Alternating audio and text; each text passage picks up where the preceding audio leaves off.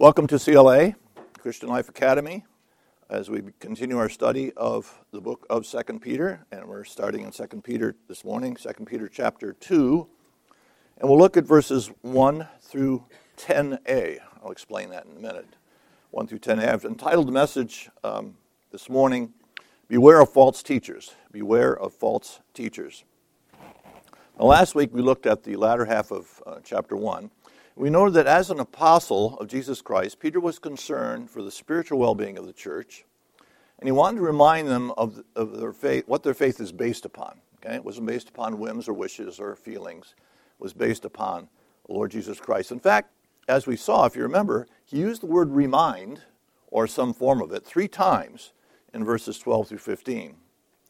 In this, as we tried to point out, Peter's, 2 Peter is very much like Deuteronomy where Moses reminded the people of, the, of Israel of the covenant and how God expected his covenant people to live. And truly, we should thank, thank God daily for the reminders he has left us, including the Holy Spirit, including the Word, and including even the ordinances and structure of our church that helps us to know how we are to live before Him. You know, and it's, I guess in a, in a sense, it's kind of a sad testimony of the fact that we need so many reminders. You know, you'd think as God's people we would pretty much understand what we're supposed to do, but here we are in the first century uh, of the church uh, and first decades of the church, shortly, you know, what, within 20, 30 years after Christ's death, and yet Peter's having to remind them of what their faith should be, of what they should be trusting in, how they should live. And so it wouldn't be unsurprising that we, in this time period, in the in 2023 would need to be reminded, be reminded by the Word, reminded by the Holy Spirit, reminded by our gathering here in uh, church and the preaching of that word of what we need to do. So in this case, Peter apparently had a premonition, though, as we read there in chapter 1. He had a premonition that he was going to die very soon, and perhaps he was in prison, perhaps he had already been sentenced to death, we don't know. But he wanted to establish his readers in what he called the present truth, which is the gospel, and what God requires of them before his departure, or the putting off of his tent or tabernacle, as he called it.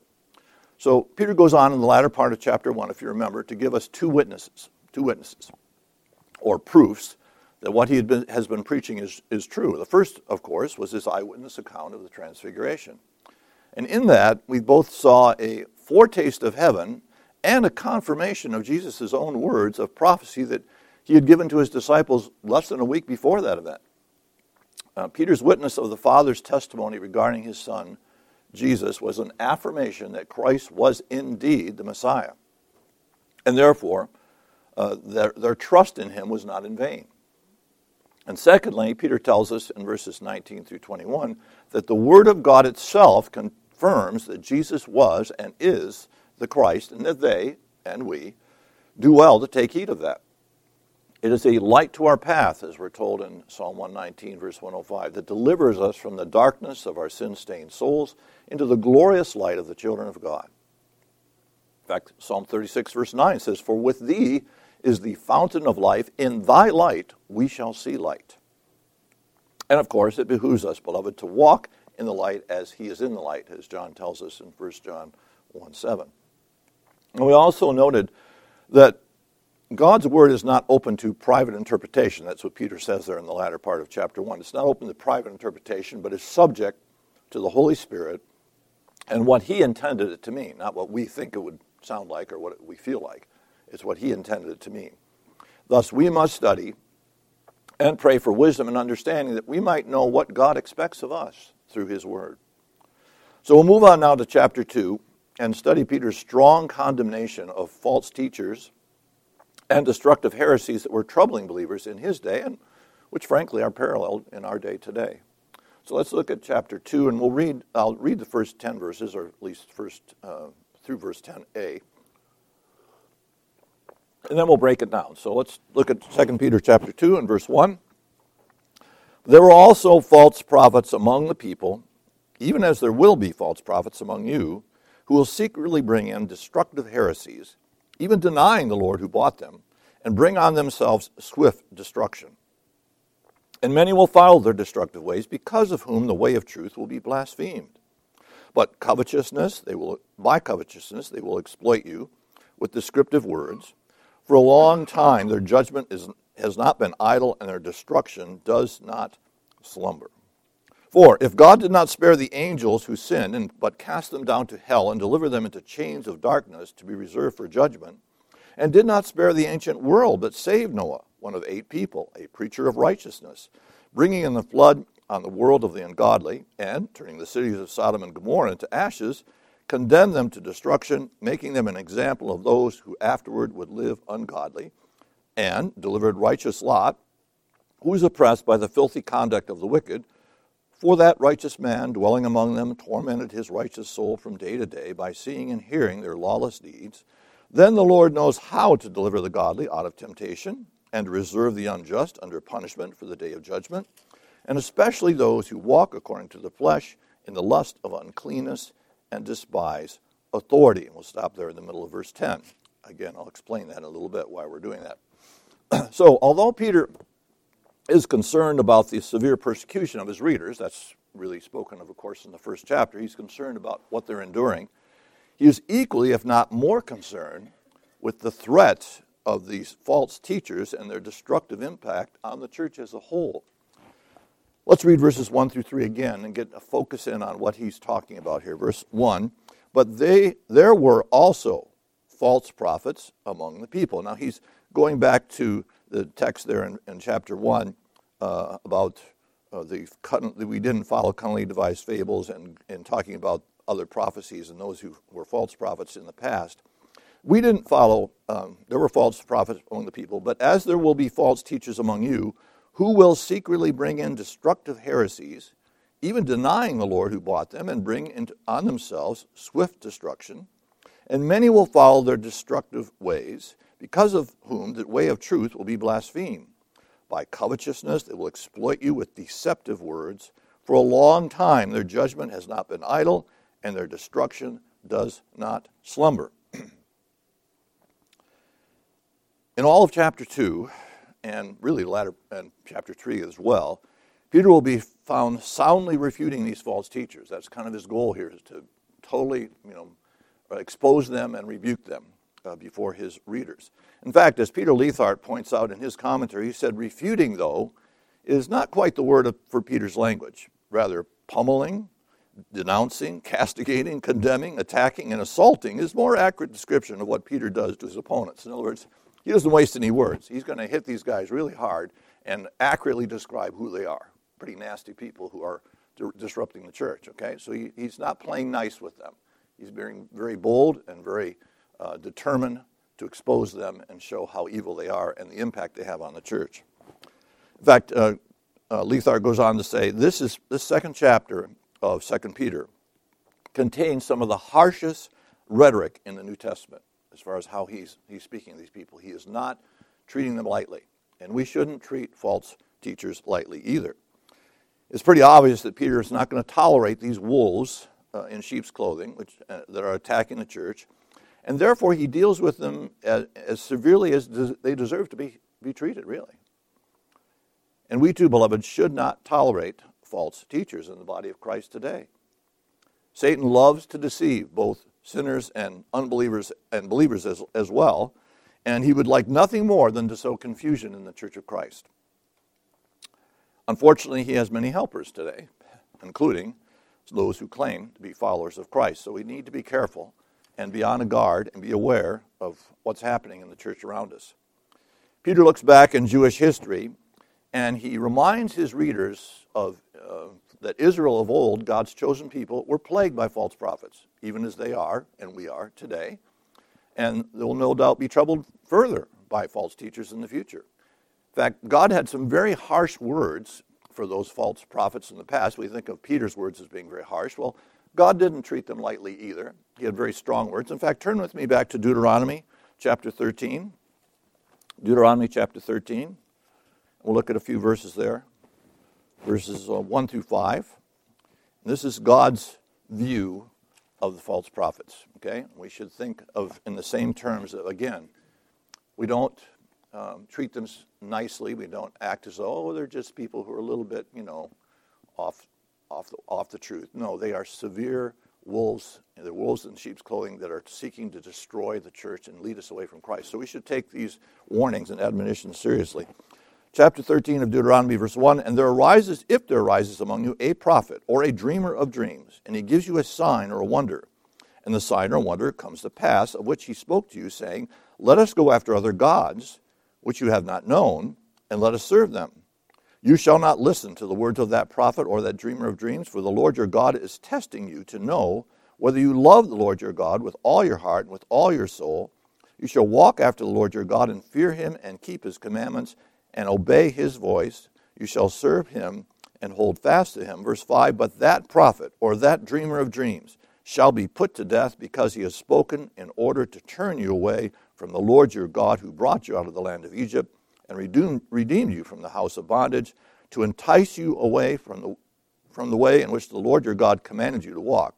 So you shall put away the evil from your midst. So God doesn't treat these prophets says, or dreamer. Notice he starts out by saying, "Well, if this dreamer of dream makes a prediction, prediction and it comes true, okay, that's great. But if that in that prediction he tells you to turn away from God or to believe in some false uh, uh, truth that has been brought forth, doesn't matter whether his quote his prediction came true. If he's turning away from God, he deserves death.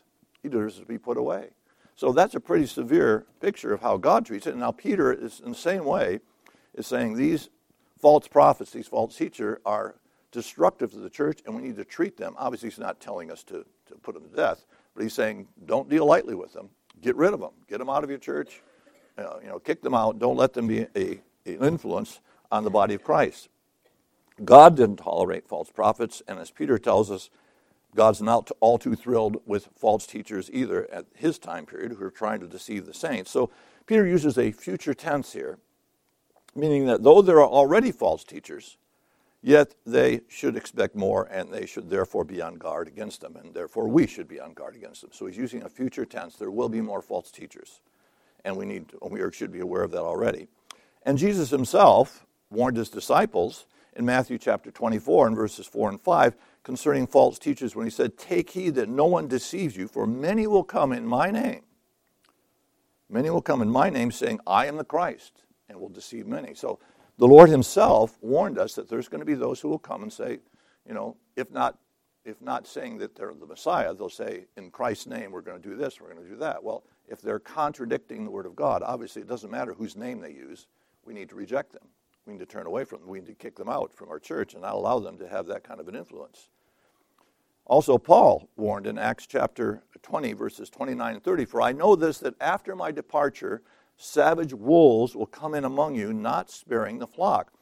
Also, from among yourselves, men will rise up, speaking perverse things to draw away disciples after them. Now, that particular context, Paul is, is um, calling all the Ephesian elders together as he's going back through uh, Asia and he's going back to Jerusalem and he's warning these Ephesian elders, whom he taught for two, three years, the truth. And he's saying, you know, these people are going to come. Don't, you know, don't tolerate them. Don't allow them to rise up. And he says they're not just coming from the outside, but from within yourself. There are those whom you've trusted, whom you've looked to to teach you, suddenly are going to start drifting away from the truth and start spreading destructive heresies. And if you know the history of our church, even recently, within the last few years, you can probably name a few men whom we looked up to with great respect or at least thought that they were you know, good, true leaders of the church, and suddenly they've drifted off into, if not sexual immorality, other destructive heresies, denying even the Trinity and other things. So we have to be on guard. We can't just assume, well, we're a good church, we know the truth, no problem, we won't have any issues as long as we, we are faithful to it. Well, there's going to be people that could even rise up within us who come into us as uh, wolves in sheep's clothing and seem to be wonderful people and seem to know the truth, and yet eventually they begin sowing discord and lies and deceptions among us. So it, we have to be on guard. We can't be naive to think all's well that ends well, no problems.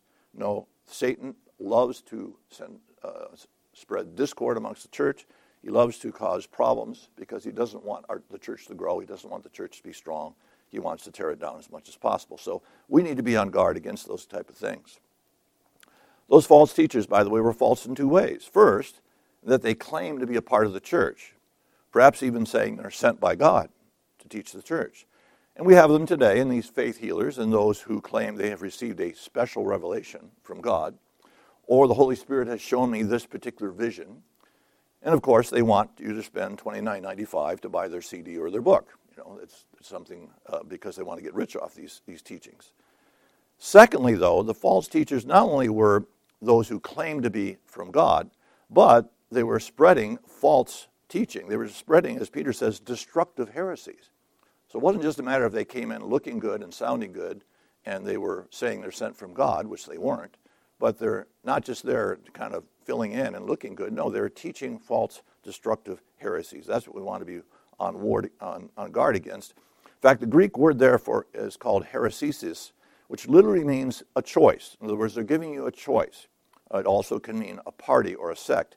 It's a chosen thought or an action that separates you from others. They want you to separate you out from the church and to follow their little teaching because it gives them glory, obviously, and comfort and assurance that they are popular and that people love them. So there's that sense of separating you out or calling you out to join their little clique. Uh, it doesn't always have a bad connotation, by the way. Heresesis doesn't necessarily mean it's a bad connotation, but in this sense, he's saying they're drawing you away from the truth. They're drawing you out of the church to follow them.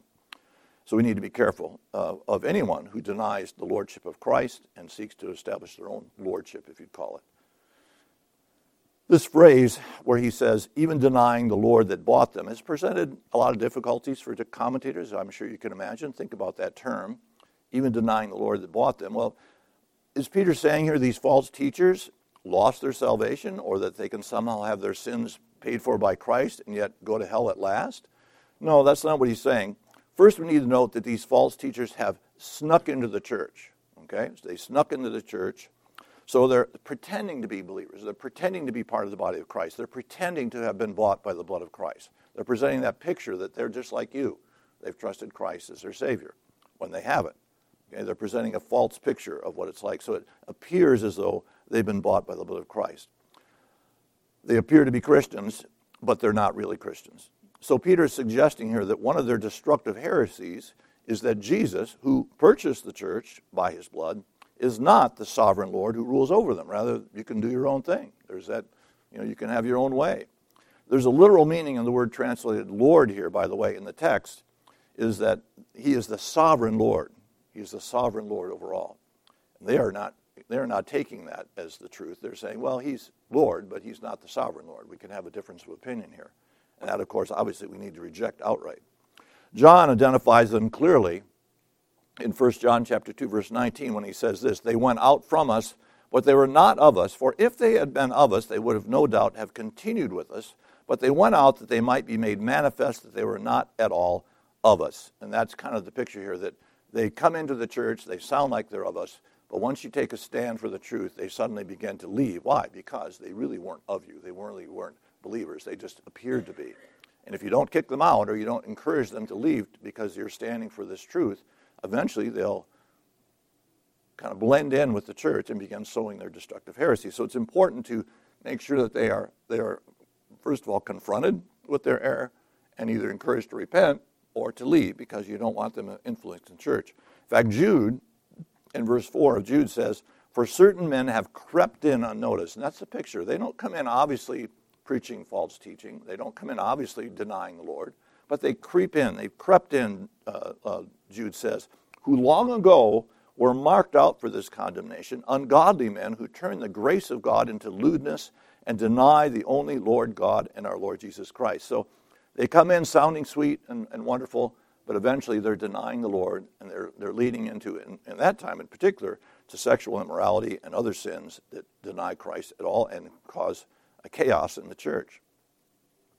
And secondly, Peter here identifies these deceivers as those who shall receive swift destruction and whose judgment has not been idle and their destruction does not slumber. So, thus, like Judas, though they appear to be disciples, they prove they weren't by their deeds and their words, and like him, they were destined for damnation.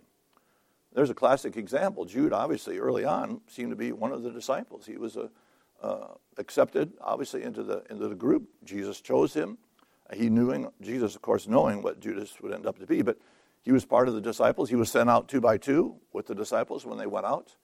But what happened? Obviously, he was not really a believer in Christ. He was looking for a Messiah that would deliver them out of the hands of Rome, perhaps, but he was not true to the Lord. And once persecution came, once Jesus didn't do what he thought he would do, he didn't overthrow the Roman government, Judas was tempted to go to the Pharisees and turn him in, and of course, ultimately um, felt sorry for himself, but he killed himself knowing that he had uh, traded, uh, betrayed the Lord, even though he didn't believe in him. He, he betrayed him thinking he was going to be Messiah when he wasn't. So we need to be on guard and be aware of the, the tricks, I guess you might say, that these men play and not be led astray uh, by their false doctrine.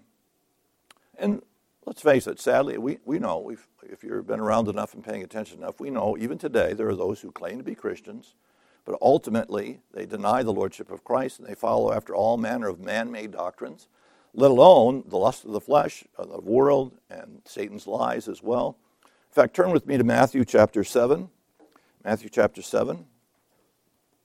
And we'll look at a couple verses there. Matthew 7, verse 21, I think. Yeah, we'll start at verse 21. Matthew 7, verse 21.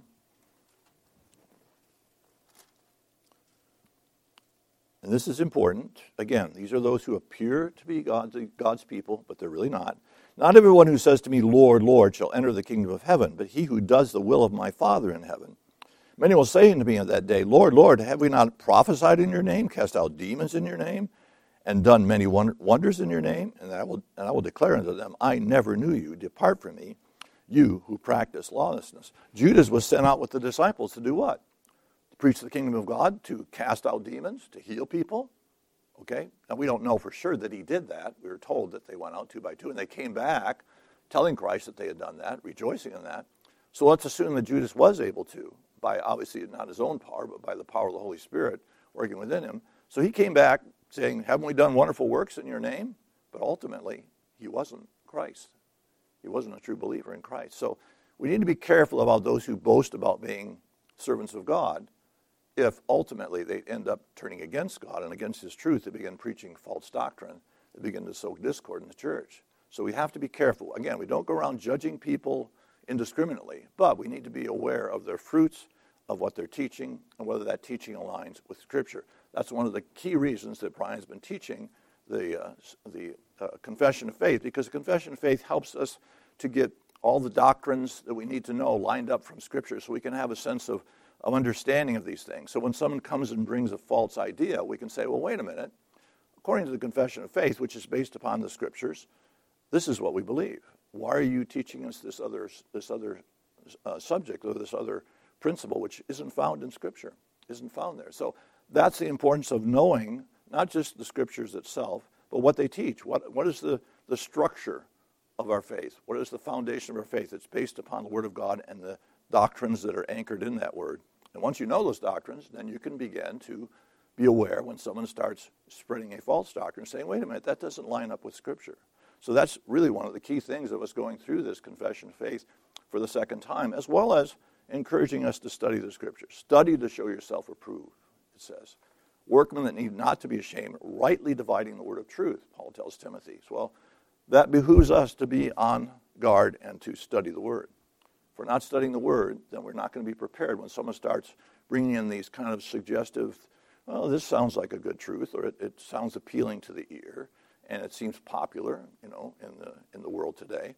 No, we need to back up and say, is it aligned with Scripture? Is it aligned with the principles of Scripture? If it doesn't, then we need to reject it. And we need to reject those who teach that and call them out to repentance, or if they don't repent, to turn away from them, not allow them to be a part of our ministry.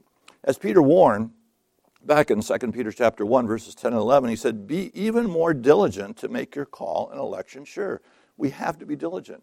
We can't be casual and careless and think, oh, it's okay, you know, we'll get there eventually. No, we need to study. We need to be on guard. We need to be warned. Let's not be caught up in these false teachers and these lies because the way of truth will be evil spoken of, as Peter says here. The pernicious or destructive ways, he uses that language there in chapter 2, spoken of here by Peter, it's a Greek expression used elsewhere in the Bible to describe sexual excesses and extremes and we know how destructive that's been in our church in recent years. God's people should pursue holiness, 1 Peter chapter 1 verse 16, to avoid the lust of the flesh, to avoid false doctrines. Okay? Holiness involves not only uh, avoiding impurities of the flesh, but it also uh, involves pursuing the truth and knowing the truth and living in the light of the truth. So that's the challenge Peter is bringing to these people is number one, be aware of these false teachers, but you have to know the scriptures well in order to see what they're teaching is false, and then have nothing to do with them. Make sure that they're pushed out of the church. They're not allowed to be there. If necessary, be firm with them and be uh, even you know very harsh with them to make sure that no one is tricked by their teaching and is led astray. Now, Peter goes on here. We'll look at the second half. That's the first three verses. We'll look at verses 4 through 10a. And what we're going to look at here is the history of God's judgment. Peter doesn't just say, here's what you need to do. He says, here's an example. Let's go back in church history or in the history of God's people. Let's see how God dealt with these situations, how he dealt with false teachers in the past. So, after declaring God's certain punishment on these false teachers, as he did in the latter part of chapter 1, he gives us this proof. Okay, and let's look at verses 4 through 8 to start with. For if God did not spare the angels who sinned, but cast them down to hell and delivered them into chains of darkness to be reserved for judgment, and did not spare the ancient world, but saved Noah, one of eight people, a preacher of righteousness, bringing in the flood on the world of the ungodly, and turned the cities of Sodom and Gomorrah into ashes, condemned them to destruction, making them an example to those who afterward would live ungodly, and delivered righteous Lot, who was oppressed by the filthy conduct of the wicked, quote, For that righteous man, dwelling among them, tormented his righteous soul from day to day by seeing and hearing their lawless deeds, unquote. We'll stop right there, okay? And we're going to go on with verse 9 in just a moment. So he's giving us these examples. He's saying, okay, here's three illustrations from the past to show the certainty of God's wrath on those who oppose him and how he preserves and how he protects those who love him.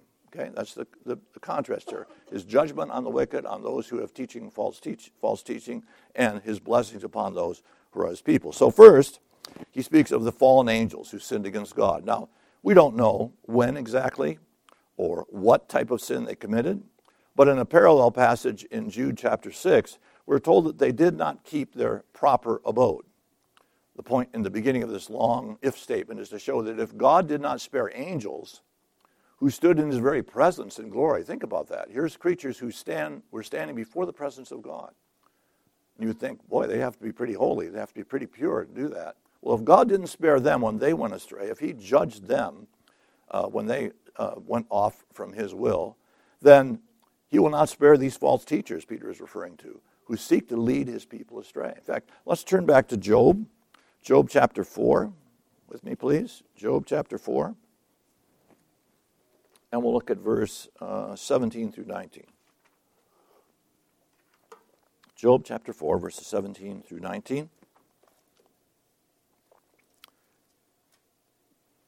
and this is Eliphaz speaking here, but can a mortal be more righteous than God? Can a man be more pure than his Maker? If he puts no trust in his servants, referring there to angels, if he charges his angels with error, how much more those who dwell in houses of clay, whose foundation is in the dust, who are crushed before a moth? So if God judges his angels, if he doesn't, you know, if he charges his angels with error, how much more is he going to charge those false teachers who come in and try to sow discord in his church? This is a clear example here that God is not a respecter of persons or of even creatures, in this case, angels. If he holds angels accountable and will judge them and even kick them out of heaven as a result, then obviously he's not going to tolerate false teachers in his church. And this is an example that Peter is using to show how um, sincere and how faithful God is to his word, that he will not allow these these creatures to come in there. If God makes excuses for, for doesn't make excuses for anyone, then we should not think lightly of sin. Okay, the angels you would have thought would have been you know in perfect fellowship with God, would have everything they ever could want, and yet they still rebelled, and therefore God punished them. Note Peter's words here back in our text in verse 1 about swift destruction of these false teachers and his example of the fallen angels that follows that warning. He tells us that they, that they were cast into hell. The word for hell here in the Greek is Tartarus, which is borrowed from the Greek mythology, and it describes a place lower than Hades, which is reserved for the most wicked of humans, gods, and, and demons. Excuse me.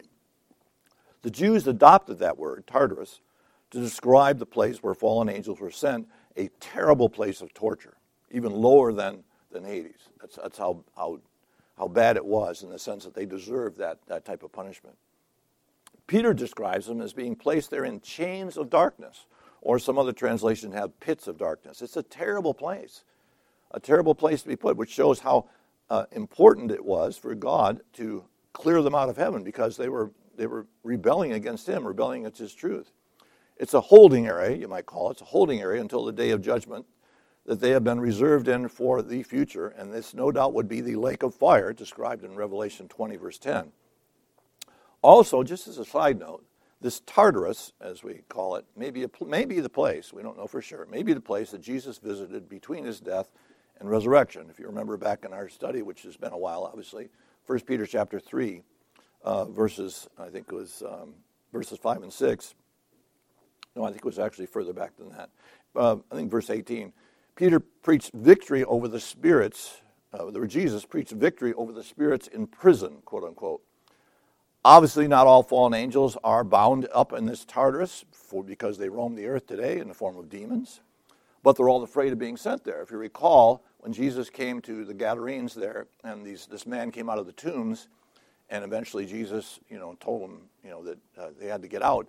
They cried out to Jesus, saying, "Have you come to torment us before the time?" In other words, are you going to you're going to throw us into hell now, into Tartarus now? And of course, Jesus said, "Okay, I'll let you go out into these pigs." And eventually, of course, they all went into the water. But they knew that it wasn't the time for them to get their final judgment, and they were crying out to Jesus, "Are you come here to torment us before the time?"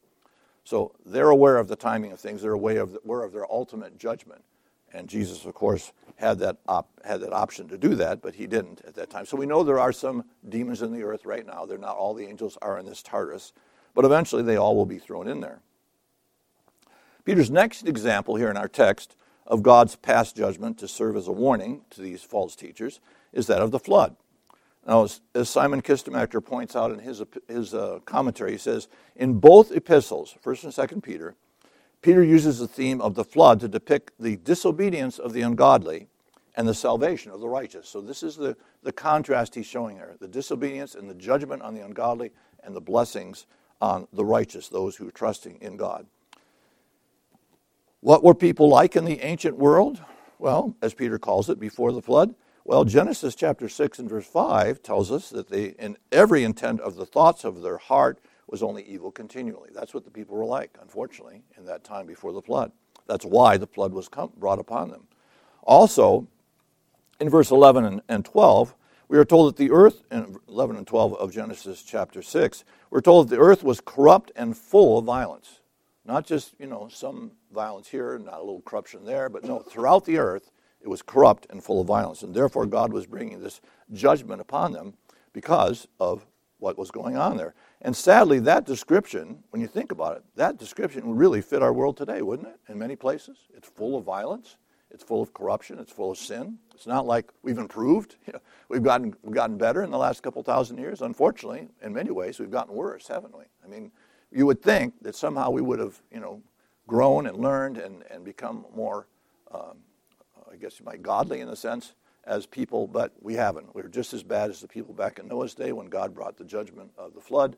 And unfortunately, we've even created probably worse sins. Who knows? Of course, we don't know exactly what it was like back then, other than their intentions of their thought were only evil continually. Well, we're, we're gaining on them if we haven't already got there. By the way, um, God spared Noah along with his family, and he calls him a preacher of righteousness. Interestingly, that's the only place in the Bible where this description of Noah is used, where he's called a preacher of righteousness. Now, of course, he was not preaching his own righteousness, uh, but he was preaching the righteousness of God.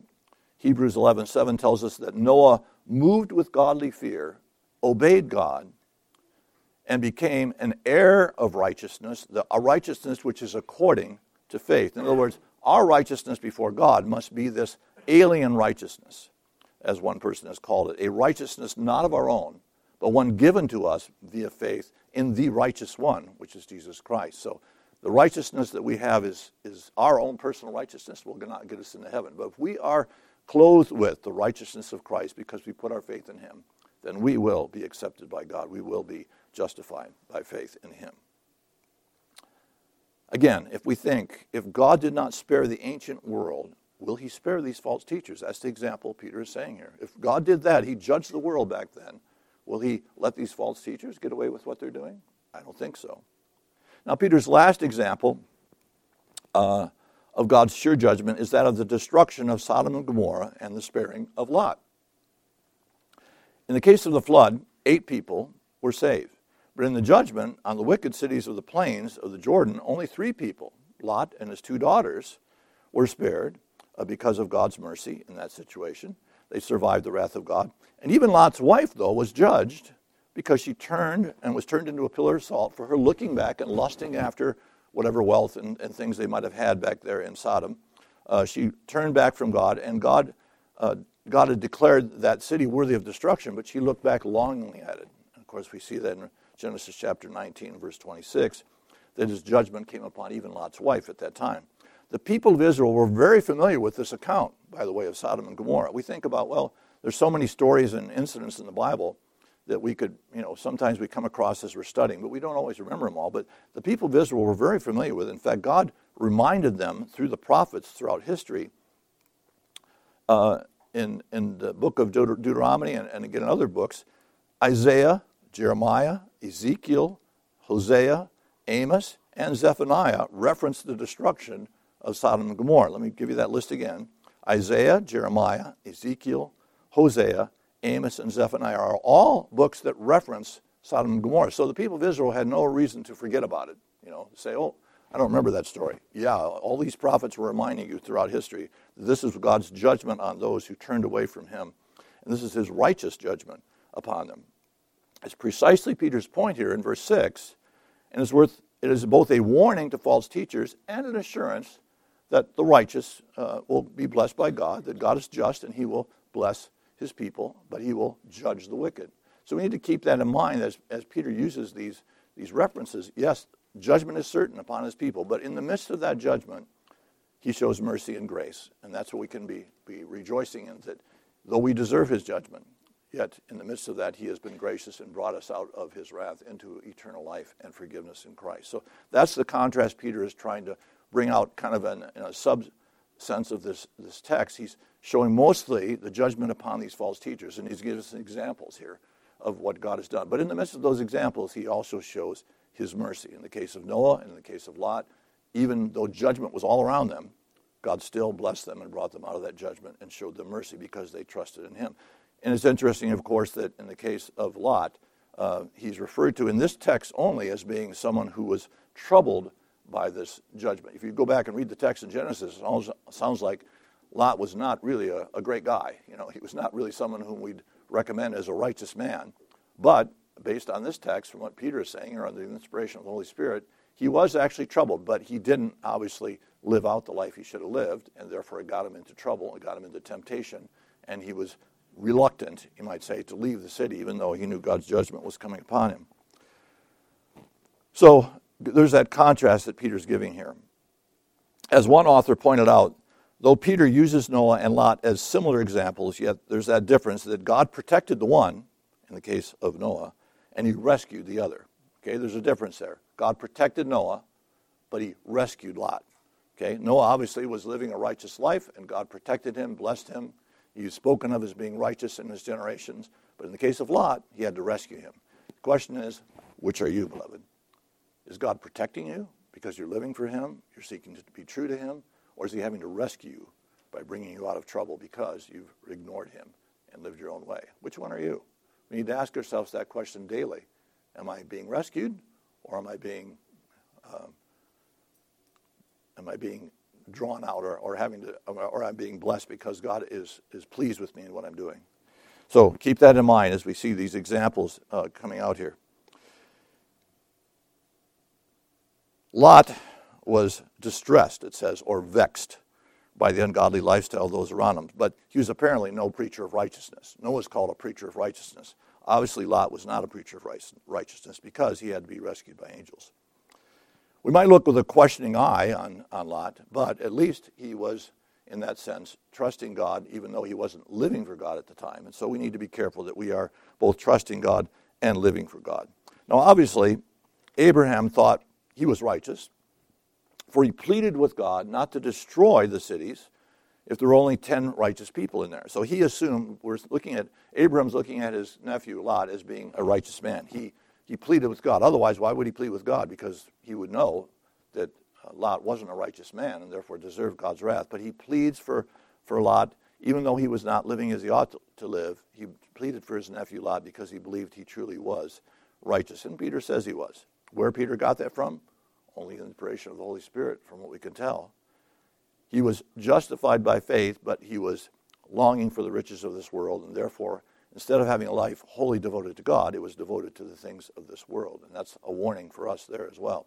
Now, in verse 9 of our text, Peter concludes his argument here with the goal of giving encouragement to his readers and reaffirms the surety of the punishment of the wicked. What's the point of these three examples? Well, assurance that God is in control. And that's important. It's, everything isn't just happening haphazardly. God is in control. He will bless the righteous, He will judge the wicked. Here's examples of how he's done it in the past. And we need, that's what we really need, beloved, in this time period. When we see what's going on in our present day, when we see all the troubles around us, God's still in control. He's still on the throne. He will bless the righteous. He will judge the wicked. We need to keep that in mind. Okay, turn with me to Psalm 34, please. Psalm 34. And we'll look at verses 15 through 19. Psalm 34 verse 15 through 19. The eyes of the Lord are on the righteous. There's a very comforting thought. God's not ever distracted. He's never on vacation. He's never turned away and said, Oops, I didn't see you doing that, or I didn't see that happening to you. No, the eyes of the Lord are on the righteous, and his ears are open to their cry. The face of the Lord is against those who do evil, and to cut off the remembrance of them from the earth. There's a summary of what Peter's talking about, of these examples, these three examples. God's eye is upon us. He hears our cry when we're trying to live for Him and glorify Him. But the face of the Lord is against those who do evil, to cut off the remembrance of them from the earth. Verse 17 The righteous cry out, and the Lord hears, and delivers them out of all their troubles. The Lord is near to those who have a broken heart, and saves those who have a contrite spirit. Many are the afflictions of the righteous, but the Lord delivers him out of them all. And it goes on to that, that text, obviously, goes on to a messianic text there about Christ and being uh, broken. So God protects his people, but he will judge the wicked. There's assurances given to us in Scripture that God is consistent. He does not waver in his thoughts and his desires, he's always the same. The circumstances of our lives might be troubling, and they might seem, and the seeming lack of godly leadership, for instance, in our government, uh, might be discouraging. But God is still on the throne, and He still has and will continue to work things, all things together for good to those who what? Who love Him and who keep His commandments. There's the key, isn't it? He doesn't make all things work together for good to those who ignore Him and don't keep His commandments. Job isn't, I mean, Lot is an example of that. He is declared by Peter as a righteous man, and yet he didn't live according to the way of God. And therefore, God brought, in a sense, judgment on his family. His own wife was taken from him and his daughters ended up leading him into sin. So we need to be careful that we follow that example that we are to be those who love him and keep his commandments. Calvin made this comment on the first half of verse 9 here in our text. He said, The meaning of the first clause, let me read verse 9 again just so we get that clear example of what he's talking about. Then the Lord knows how to deliver the godly out of temptation and to reserve the unjust under punishment for the day of judgment. Calvin says this the meaning of the first clause is that this law is prescribed by the Lord to all the godly that they are to be proved by various temptations, but that they are to entertain good hope of success because they are never to be deprived of his aid or his help. In Psalm 4, verse 3 says, But know that the Lord has set apart him that is godly for himself, and the Lord will hear when I call unto him. We may be faced with trials and troubles, but God hasn't forgotten us. And He will hear if we cry unto Him. If we seek to live in a manner pleasing to Him, we seek to love Him and keep His commandments, we may face trials and troubles, but if we call unto Him, He will hear. He is there listening to us. He doesn't forget us, He doesn't turn away from us. Finally, in the latter part of verse 9 and in the first half of verse 10, we see the certain judgment on the wicked and their particular sins, which especially deserve God's wrath. If Peter's indeed comparing the present day heretics to those of Noah and Lot's time, uh, which, and not to mention the angels, then two particular sins stand out here that of sexual immorality and rebellion against authority. Let me read verse 10 after we just read verse 9. the first half of verse 10, and especially those who walk according to the flesh in the lust of uncleanness and despise authority. Unfortunately, beloved, these two sins are particularly present in our society today, aren't they? In fact, that sentence, unfortunately, beloved, these two sins are particularly present in our society today. I wrote that sentence 13 years ago when I first did a study on this text and preached it. 13 years ago, our society was rampant with sexual sins, immorality, and rebellion against God. It's still true. It's even worse as we look around us at the extent of the wickedness that we've fallen into. It's sad, but that's what we're dealing with. That's what we have to be on guard against. These, uh, Jude's letter uh, in verse 8 parallels what Peter is teaching here. In fact, some believe that there was perhaps some um, sharing of information between Jude and Peter. We're not sure, or that they read one another's letters. But it parallels Peter's saying here, and these heretics may have been promoting a homosexual lifestyle. He calls it the lust of uncleanness in 2 Peter 2, verse 9. And in Jude, verse 8, he says these dreamers pollute their own bodies, which would follow the pattern of Sodom and Gomorrah. This is a sign of God having given them up. Romans chapter 1, verse 24 through 27, which in itself is a form of God's judgment. If God gives you up to your sin, that is a judgment upon you. And unfortunately, people have been given up to sin in our society today. And it's become a plague that is sweeping throughout, worse than COVID, throughout our society today. Woe unto them who have fallen into such a state. We should pray earnestly for any we know caught up in a lifestyle like these things described here by Peter, lest they find themselves given up under wrath. In Ephesians chapter 5 verse 5, Paul tells us, "For this you know that no fornicator, unclean person, or covetous man who is an idolater has any inheritance in the kingdom of God." Has any inheritance. Anyone who practices these sins without repentance has no inheritance in the kingdom of God.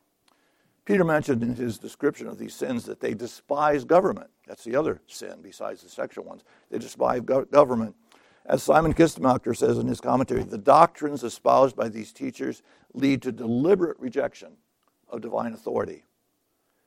These words communicate that these teachers scorn the authority of Jesus Christ. They didn't look upon him as an authority at all.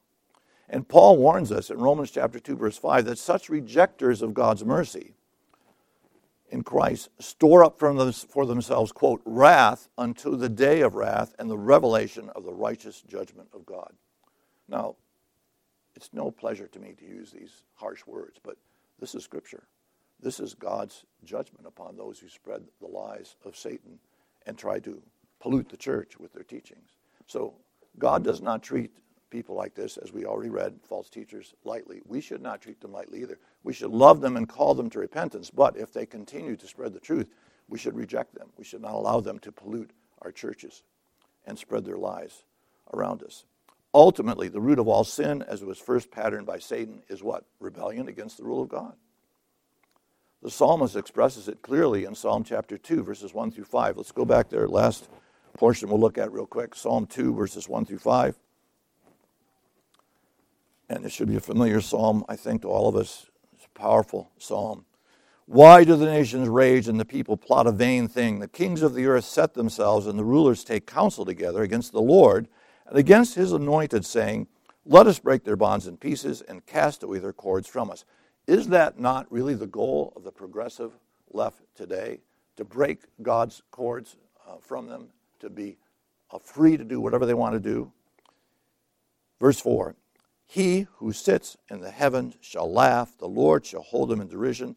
Then he shall speak to them in his wrath and distress them in his deep displeasure. Verse 6 And yet I have set my king on my holy hill of Zion. God will judge the wicked. So we need to have compassion on them, but we also need to be bold in saying, no, that's wrong. You cannot teach that here. You cannot hold that here. You cannot force your lies upon the truth. And God will judge you if you don't keep, if you don't turn away from that.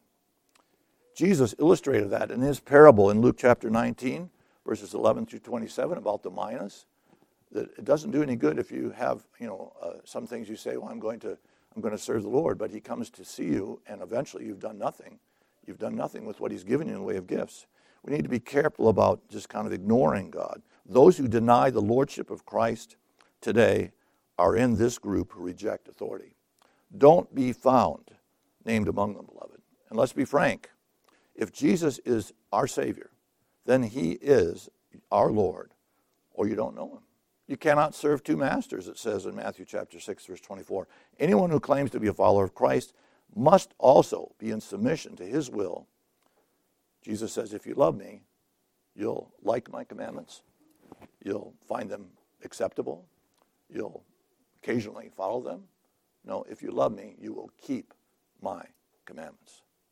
So, in conclusion, in the Greek, 2 Peter chapter 2, verses 4 through 10, the reason we've covered it through 10a is that actually, if you look in the Greek text, it's one sentence.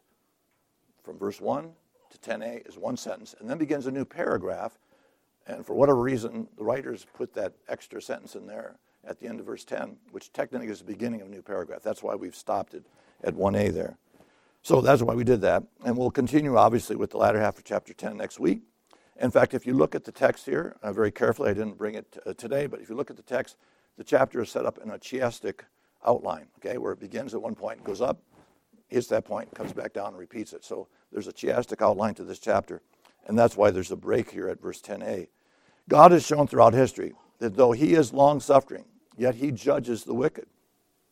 He judges the wicked in time, and he will judge them in eternity too, obviously. He knows how to deliver his people. Uh, he knows his righteous one, and he will bring them out of the midst of the wrath that he will bring upon the wicked. Peter's point is that the doom of these false teachers that are troubling his readers is sure, and therefore they should not heed them or even tolerate them in their churches. While we too must be patient, as I said, and be merciful, as our Father in heaven is merciful, and seek to point people to the truth, we are not to tolerate blatant or subtle errors that lead God's people away from trust in Christ alone for salvation. You know, in God's word, uttered 2,000 years ago, they're still true today. Jesus said, I am the way, the truth, and the life, and no one comes to the Father except through me. No one. So today, if any preacher or teacher who denies the Trinity or the Lordship of Christ, who, teaches that we are saved by any other means than faith alone in Christ alone, in his finished work alone, do not heed them, but rebuke them in love and point them to the Word of God. Paul's solemn words of warning in Galatians chapter 1, verse 8 are still true today. But even if we, and here's these kind of tying in with what Peter's teaching, even if we or an angel from heaven preach any other gospel to you than that which we have preached to you, let him be accursed. Peter's concern for his saints in North Asia Minor drove him to harshly condemn these false teachers that were troubling them. We too need to be on guard against false teachers today and make no excuses for them, but warn those who would follow them of the just judgment of a righteous God. Let's pray.